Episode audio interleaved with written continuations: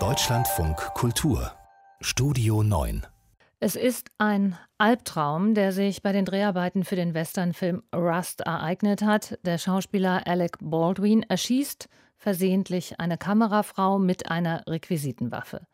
Wie ist sowas überhaupt möglich, haben vermutlich nicht nur wir uns gefragt. Der Journalist und Waffensachverständige Lars Winkelsdorf hat dazu bei uns im Programm heute Folgendes gesagt. Filmwaffen werden gewöhnlich so abgeändert, dass aus ihnen einerseits keine scharfe Munition verschossen werden kann, andererseits aber auch die Waffenfunktion, so wie sie für den Film gewünscht ist, erhalten bleibt. Und dazu werden Sperren, Gasdüsen in die Waffenläufe eingebracht. So wie sich hier der Vorgang darstellt, scheint es so zu sein, dass sich diese Gasdüse herausgerissen hat, beschleunigt durch den Gasdruck der Platzpatrone und dann diese tödlichen Verletzungen zugefügt hat. Klar ist es aber noch nicht, dass es sich so ereignet hat. Ja, schwer zu glauben, dieser Vorfall, aber offenbar nicht die einzige Gefahr, die bei Dreharbeiten lauert. US-Korrespondentin Katharina Wilhelm. Deadly accident on a Hollywood set. The stunt driver killed while filming Deadpool 2. Gleich zwei tödliche Unfälle an einem Hollywood-Filmset gab es erst im Jahr 2017. Am Set der Comicverfilmung Deadpool 2 mit Ryan Reynolds in der Hauptrolle starb eine Stuntfrau. Sie hatte bei den Dreharbeiten die Kontrolle über ihr Motorrad verloren und war in ein Haus gerast.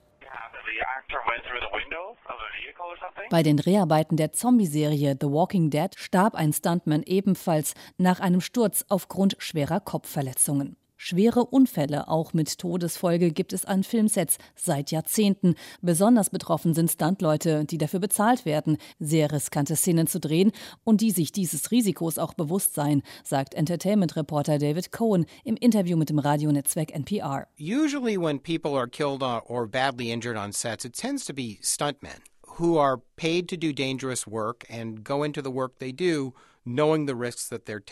Umso geschockter ist die Branche immer dann, wenn es Filmschaffende erwischt, die sich solchen Risiken eigentlich nicht aussetzen sollten. Wie zum Beispiel beim tödlichen Unfall am Set vom Musikfilm Midnight Rider im Jahr 2014.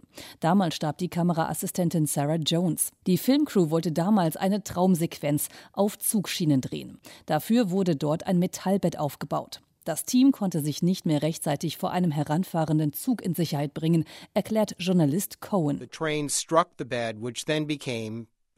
Die Bahn traf das Bett, das sich dann in Schrapnell verwandelte und einigen Teammitgliedern die Knochen brach.